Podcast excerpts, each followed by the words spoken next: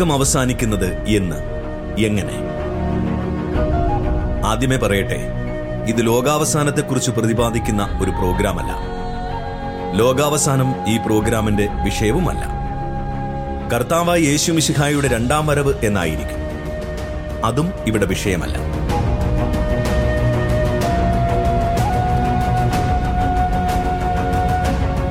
കാരണം പിതാവ് സ്വന്തം അധികാരത്താൽ നിശ്ചയിച്ചുറപ്പിച്ചിട്ടുള്ള സമയങ്ങളും കാലങ്ങളും നിങ്ങൾ അറിയേണ്ട ആവശ്യമില്ല എന്നാണല്ലോ എഴുതപ്പെട്ടിരിക്കുന്നത്. സ്വന്തം ആത്മരക്ഷ ഉറപ്പുവരുത്തി ജീവിക്കുകയും മറ്റുള്ളവരുടെ ആത്മരക്ഷയെ പ്രതി ആത്മഭാരമുള്ളവരുമാകുക. ഇത് മാത്രമാണ് ഈ പ്രോഗ്രാം ലക്ഷ്യമിടുന്നത്.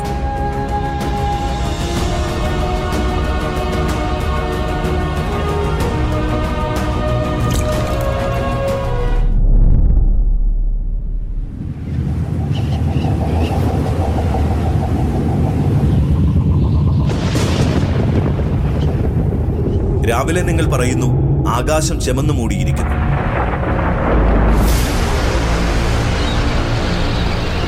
ഇന്ന് കാറ്റും കോളും കോളുമുണ്ടാകും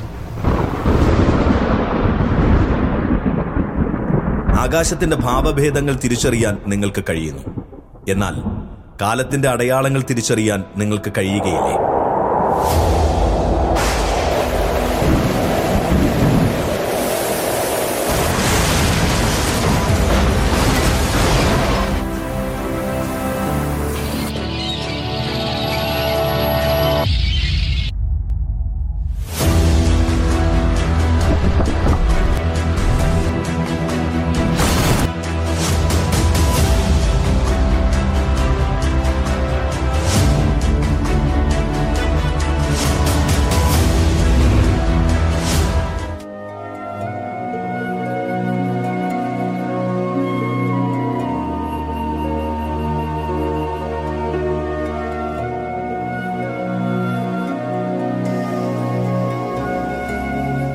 ഇത് സ്വർഗം നൽകുന്ന ഒരു മുന്നറിയിപ്പാണ്.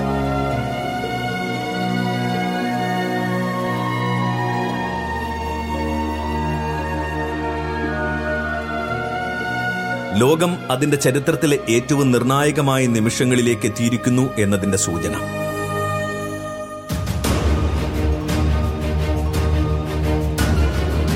ഇനി ലോകം നാം ഇതുവരെ കണ്ടതുപോലെ ആയിരിക്കില്ല. പഴയൊരു കാലം ഇനി തിരിച്ചു വരാൻ സാധ്യതയുമില്ല.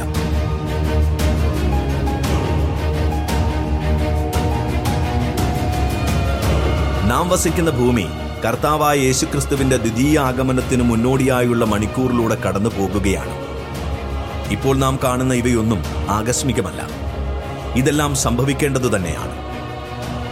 ഈ കാലത്തിന്റെ അടയാളങ്ങൾ തിരിച്ചറിയണമെങ്കിൽ ലോകത്തിന്റെ അറിവ് മാത്രം മതിയാകുകയില്ല. സ്വർഗീയ ജ്ഞാനമുള്ളവർക്ക് ഇക്കാര്യങ്ങൾ ഗ്രഹിക്കുവാൻ കഴിയുകയുള്ളൂ.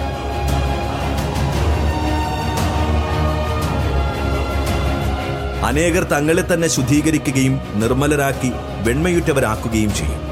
എന്നാൽ ദുഷ്ടർ ദുഷ്ടത പ്രവർത്തിക്കും. അവർ ഗ്രഹിക്കുകയില്ല. ജ്ഞാനികൾ ഗ്രഹിക്കും. പ്രവാചകന്മാരും നമ്മുടെ കർത്താവായ യേശുക്രിസ്തുവും അപ്പോസ്തലന്മാരും പ്രവചിച്ചിട്ടുള്ളതുപോലെ ലോകാരംഭം മുതൽ ഇന്നേ വരെ ഉണ്ടായിട്ടില്ലാത്ത ഉഗ്രപീഡനങ്ങളിലൂടെ ലോകം കടന്നുപോകുന്ന സമയം വന്നെത്തിയിരിക്കുന്നു. ദൈവകരുണയുടെ സമയത്തിൽ നിന്ന് ദൈവനീതിയുടെ സമയത്തിലേക്ക് ലോകം പതിയെ പ്രവേശിച്ചുകൊണ്ടിരിക്കുന്നു.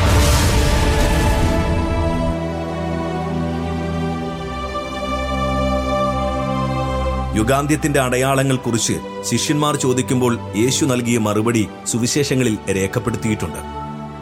യേശു അവരോട് പറഞ്ഞ കാലത്തിന്റെ അടയാളങ്ങളെല്ലാം അക്ഷരം പ്രതി ഇന്ന് നാം ആയിരിക്കുന്ന ഈ കാലഘട്ടത്തിൽ നിറവേറിക്കൊണ്ടിരിക്കുകയാണ്.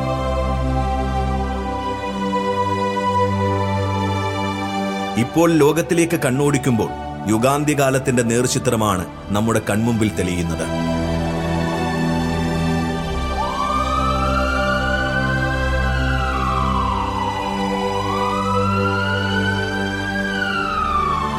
തിമോത്തിയോസിന് എഴുതിയ രണ്ടാം ലേഖനത്തിൽ മൂന്നാം അധ്യായം ഒന്നു മുതലുള്ള വാക്യങ്ങളിൽ വിശുദ്ധ പൗലോസ് ലീഹ പറയുന്നു അവസാന നാളുകളിൽ ക്ലേശപൂർണമായ സമയങ്ങൾ വരും.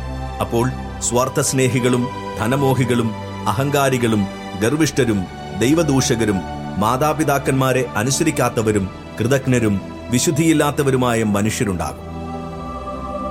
അവർ മനുഷ്യത്വമില്ലാത്തവരും ഒന്നിനും വഴങ്ങാത്തവരും അപവാദം പറയുന്നവരും ആത്മനിയന്ത്രണമില്ലാത്തവരും ക്രൂരന്മാരും നന്മയെ വെറുക്കുന്നവരും വഞ്ചകരും എടുത്തുചാട്ടക്കാരും അഹന്തയുള്ളവരും ദൈവത്തെ സ്നേഹിക്കുന്നതിനു പകരം സുഖഭോഗങ്ങളിൽ ആസക്തിയുമുള്ളവരുമായിരിക്കും.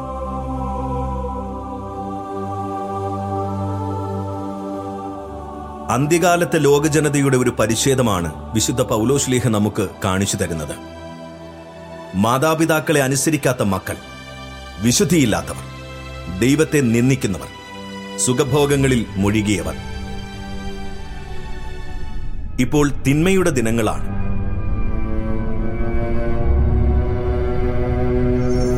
പാപത്തിന്റെ അതിപ്രസരമാണ് എങ്ങും.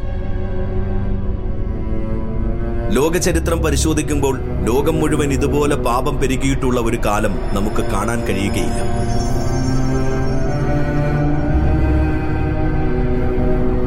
ഇതുവരെ ചരിത്രത്തിൽ വെളിപ്പെടാത്തത്രയും ഘോരമായ തിന്മകളാണ് ലോകത്തിൽ സംഭവിക്കുന്നത്.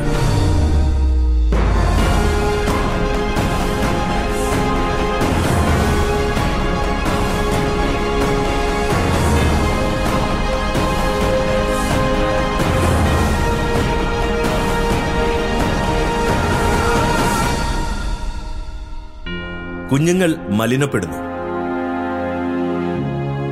ചെറുപ്രായത്തിൽ തന്നെ കുട്ടികളുടെ നിഷ്കളങ്കത നഷ്ടപ്പെടുന്നു.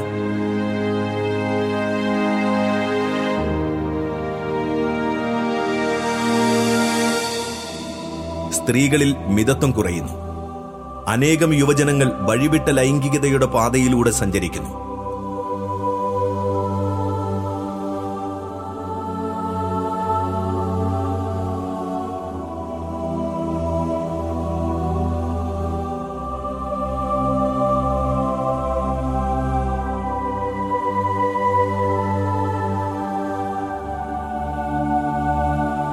കുടുംബങ്ങളും കുടുംബ ബന്ധങ്ങളും ചീട്ടുകൊട്ടാരം പോലെ തകർന്ന് തരിപ്പണമാകുന്നു.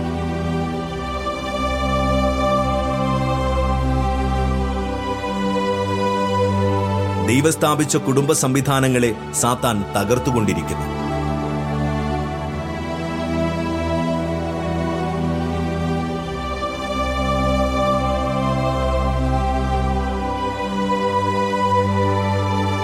സ്വാഭാവിക കുടുംബ സംവിധാനങ്ങൾ ഇല്ലാതാകുന്നു. പുരുഷൻ പുരുഷനെയും സ്ത്രീ സ്ത്രീയെയും വിവാഹം കഴിക്കുവാൻ അനുവദിക്കുന്ന സ്വവർഗ വിവാഹങ്ങൾ രാഷ്ട്രങ്ങളിൽ നിയമാനുസൃതമാക്കപ്പെടുന്നു.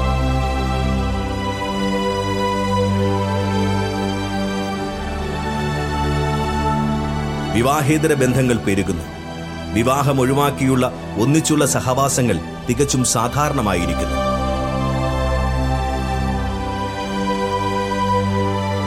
കോടിക്കണക്കിന് പിഞ്ചു കുഞ്ഞുങ്ങൾ അമ്മമാരുടെ ഉദരങ്ങളിൽ വെച്ച് കൊല ചെയ്യപ്പെടുന്നു. തിന്മ അതിന്റെ മൂർധന്യത്തിലെത്തിയിരിക്കുന്നു. പാപം വർദ്ധിച്ചു. സ്നേഹം തണുത്തുപോയി. സത്യവിശ്വാസം കാത്തു സൂക്ഷിക്കുന്നവർ പരിഹസിക്കപ്പെടുകയും ഒറ്റപ്പെടുത്തപ്പെടുകയും പീഡിപ്പിക്കപ്പെടുകയും ചെയ്യുന്നു. വിശ്വാസത്തിന്റെ വെളിച്ചം ഹൃദയങ്ങളിൽ നിന്ന് കെട്ടുപോകുന്നു. സന്യാസം പൗരോഹിത്യം എന്നിവ പരിഹസിക്കപ്പെടുകയും തെറ്റിദ്ധരിക്കപ്പെടുകയും ചെയ്യുന്നു.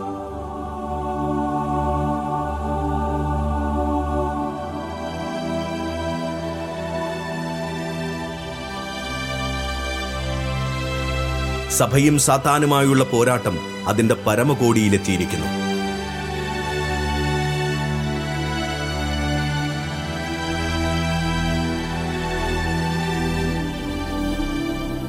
ചുരുങ്ങിയ സമയമേ അവശേഷിക്കുന്നുള്ളൂ എന്നറിഞ്ഞ് അരിശം കൊണ്ട് പിശാജ് നിങ്ങളുടെ അടുത്തേക്ക് ഇറങ്ങിയിട്ടുണ്ട്. സഭയെ തകർക്കുവാൻ വേണ്ടി സഭയ്ക്കകത്ത് നുഴഞ്ഞുകയറി വിശ്വാസ സത്യങ്ങളിൽ മായം ചേർക്കുവാനും തിരുത്തുവാനുമുള്ള ശ്രമങ്ങൾ നടക്കുന്നു. വൈദികരുടെയും സമർപ്പിതരുടെയും ദൈവവിളികൾ തകർക്കുവാൻ സാത്താൻ ബലവിരിക്കുന്നു. കൂതാശകളോടുള്ള അവഗണന വർദ്ധിച്ചു വരുന്നു. യേശു പറഞ്ഞതുപോലെ മനുഷ്യപുത്രൻ വരുമ്പോൾ ഭൂമിയിൽ വിശ്വാസം കണ്ടെത്തുമോ? യേശുവിന്റെ വരവിന് മുന്നോടിയായുള്ള അടയാളങ്ങളാണ് ഇന്ന് ലോകത്ത് സംഭവിക്കുന്നത്. എന്നാൽ തിന്മ ഇത്രയേറെ പെരുകുമ്പോഴും ഒരവശിഷ്ട ഭാഗത്തെ ദൈവം പ്രത്യേകമായി ഒരുക്കിക്കൊണ്ടിരിക്കുന്നുണ്ട്. തന്നെ ആകാംക്ഷപൂർവം കാത്തിരിക്കുന്ന അവരുടെ രക്ഷയ്ക്കു വേണ്ടി അവൻ വീണ്ടും വരും. അതിനാൽ സംഭവിക്കാനിരിക്കുന്ന ഇവയിൽ നിന്നെല്ലാം രക്ഷപ്പെട്ട് മനുഷ്യപുത്രന്റെ മുൻപിൽ പ്രത്യക്ഷപ്പെടാൻ വേണ്ട കരുത്ത് ലഭിക്കാൻ സദാ പ്രാർത്ഥിച്ചുകൊണ്ട് ജാഗരൂകരായിരിക്കുവിൻ എന്ന യേശുവിന്റെ വചനം നമുക്കോർക്കാം.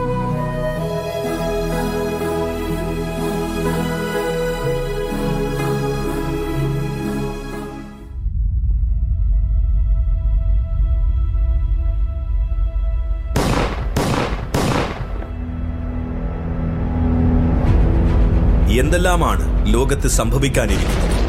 എന്തെല്ലാമാണ് ലോകത്ത് സംഭവിച്ചുകൊണ്ടിരിക്കുന്നത്?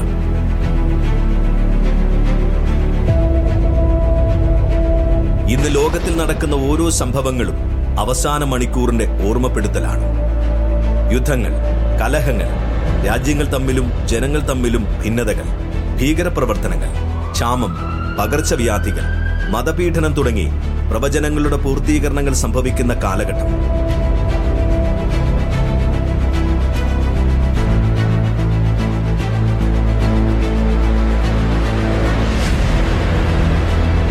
കാലഘട്ടത്തെക്കുറിച്ച് ബൈബിളിൽ പറഞ്ഞവയെല്ലാം ഒന്നൊഴിയാതെ പൂർത്തീകരിക്കപ്പെട്ടുകൊണ്ടിരിക്കുന്നു.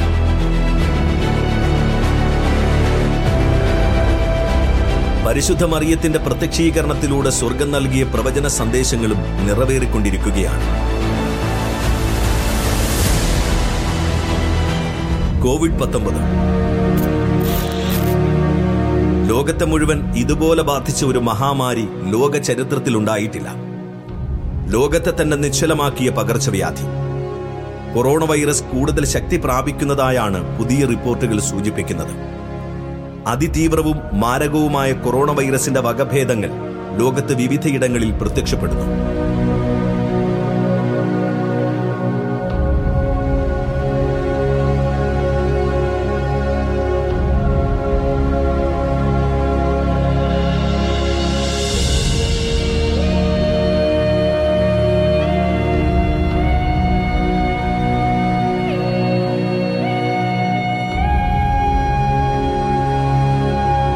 ഒന്ന് കഴിയും മുമ്പേ മറ്റൊന്ന്.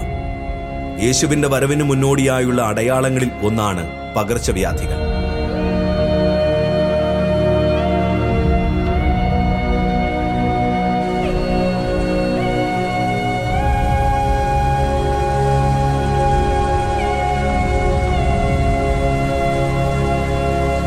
കഴിഞ്ഞ ഒരു ദശകം മതപീഡനം അതിന്റെ മൂർധന്യാവസ്ഥയിലെത്തിയ വർഷങ്ങളാണ്.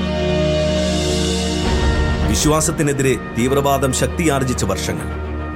വിശ്വാസത്തിനു വേണ്ടി നിലകൊണ്ട അനേകം ക്രൈസ്തവരുടെ കഴുത്തറക്കപ്പെട്ടു.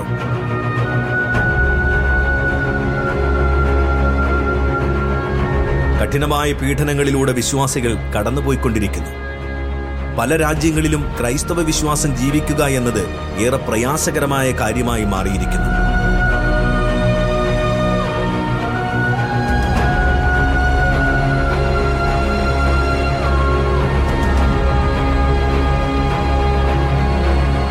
ലോകമാസകലം പീഡിപ്പിക്കപ്പെടുന്ന ഒരു ജനതയായി ക്രൈസ്തവർ മാറിക്കഴിഞ്ഞു. അന്ത്യകാലത്തിന്റെ മറ്റൊരു ലക്ഷണം.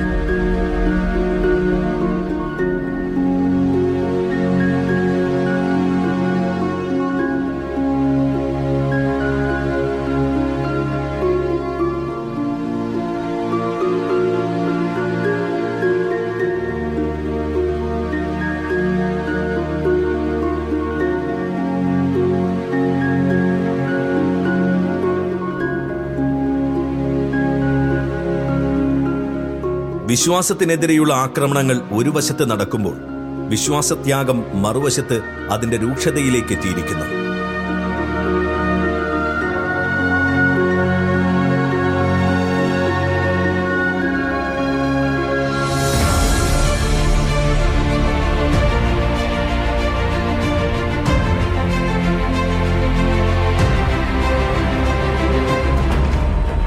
യുവജനങ്ങൾ വിശ്വാസത്തിൽ നിന്നും സഭയിൽ നിന്നും അകന്നു പോയിരിക്കുന്നു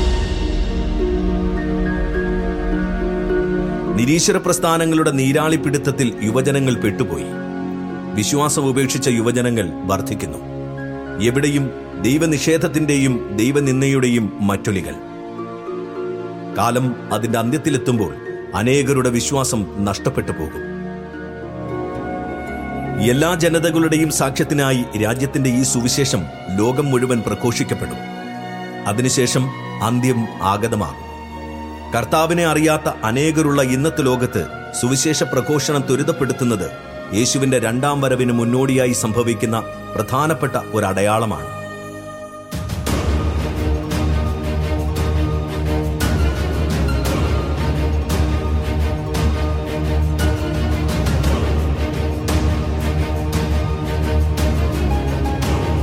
ദുരന്തങ്ങളും ദുരിതങ്ങളും തിന്മകളും മാത്രമല്ല സുവിശേഷവൽക്കരണവും അവന്റെ വരവിന് മുന്നോടിയായി സംഭവിക്കേണ്ടിയിരിക്കുന്നു. എപ്പോഴും ഒരുക്കമുള്ളവരായിരിക്കാൻ കാലത്തിന്റെ അടയാളങ്ങൾ നൽകുന്ന മുന്നറിയിപ്പുകളെ നാം സ്വീകരിക്കണം. ഇത് ദുരിതകാലം എന്നതിനേക്കാൾ ഉപരി നമ്മുടെ വിശ്വാസത്തെ പരിശോധിച്ചുറപ്പിക്കുന്ന കാലമാണ്.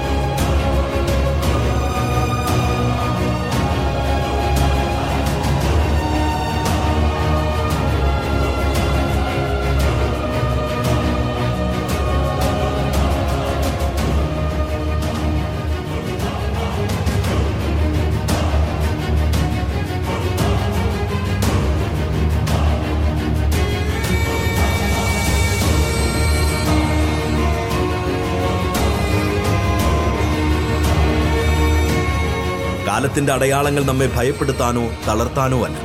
പകരം യേശുക്രിസ്തുവിന്റെ ദ്വിതീയ ആഗമനത്തിൽ ദൈവസന്നിധിയിൽ ആത്മധൈര്യത്തോടെ നിലനിൽക്കുവാൻ നമ്മെ നവീകരിക്കുന്നതിനു വേണ്ടിയാണ്. യഥാർത്ഥ വിശ്വാസിക്ക് അടയാളങ്ങൾ ആവശ്യമില്ല. കാരണം അവൻ ശിക്ഷ വരുന്നതുകൊണ്ടോ ലോകാവസാനത്തെ പേടിച്ചുവല്ല തന്റെ ജീവിതത്തെ ദൈവസന്നിധിയിൽ രൂപപ്പെടുത്തുന്നത്.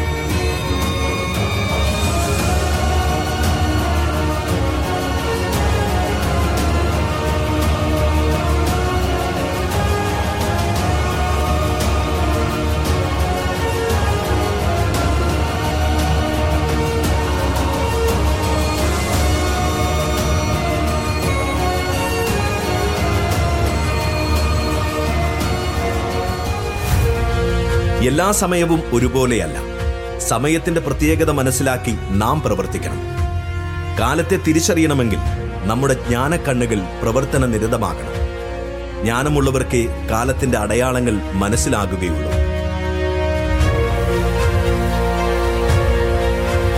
കാലത്തിന്റെ പ്രത്യേകതകൾ പഠിക്കുമ്പോൾ വഴിതെറ്റാനും വീണുപോകാനുമുള്ള സാധ്യത ഏറെയാണ്. ലോകത്തിന്റെ അന്ത്യമല്ല പ്രധാനം. ലോകാവസാന ദിനത്തിൽ നമുക്ക് പ്രത്യേകിച്ച് ഒന്നും ചെയ്യാനില്ല. എന്നാൽ അതിനു മുന്നോടിയായുള്ള കാര്യങ്ങൾ കാണുമ്പോൾ നാം അത് തിരിച്ചറിയാതെ പോകരുത്. കാരണം കർത്താവിന്റെ പുനരാഗമനത്തിൽ അവിടുത്തെ സ്വീകരിക്കാൻ നാം ഒരുങ്ങിയോ മറ്റുള്ളവരെ നാം ഒരുക്കിയോ പ്രധാനപ്പെട്ട ഒരു ചോദ്യമാണിത്. കൃപയുടെ കാലയളവിന് ശേഷം അതിനെ അവഗണിക്കുമ്പോഴുണ്ടാകുന്ന ദൈവനീതിയുടെ അടയാളമായ താക്കീതുകൾ പോലും ദൈവത്തിലേക്ക് മടങ്ങി വരാനുള്ള അവിടുത്തെ കരുണയുടെ മുന്നറിയിപ്പുകളാണ്. കാലത്തിന്റെ അടയാളങ്ങൾ നമുക്ക് നൽകുന്ന സൂചനകൾ എന്താണ്? കാലം ആസന്നമായി. അതിനാൽ നമുക്ക് വിശുദ്ധിയോടെ ഒരുങ്ങാം. നമ്മുടെ ആത്മരക്ഷ ഉറപ്പുവരുത്തി നമുക്ക് ജീവിക്കാം. കൃപയിൽ പിടിച്ചു നിൽക്കാൻ വളരെ ബുദ്ധിമുട്ടുള്ള ഒരു കാലമാണിത്.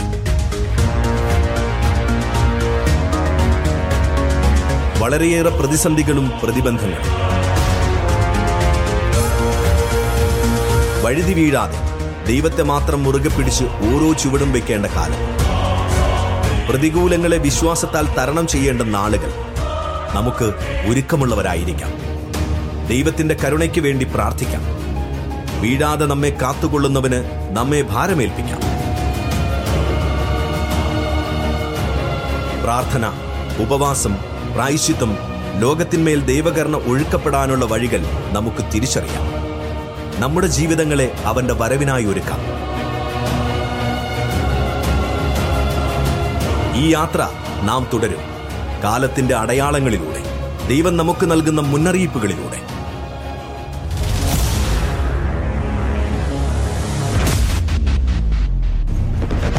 അനീതി ചെയ്തിരുന്നവൻ ഇനിയും അനീതി ചെയ്തു കൊള്ളട്ടെ പാപക്കറ പുരണ്ടവൻ ഇനിയും അങ്ങനെ തന്നെ കഴിഞ്ഞുകൊള്ളട്ടെ. നീതിമാൻ ഇനിയും നീതി പ്രവർത്തിക്കട്ടെ. വിശുദ്ധൻ ഇനിയും വിശുദ്ധീകരിക്കപ്പെടട്ടെ.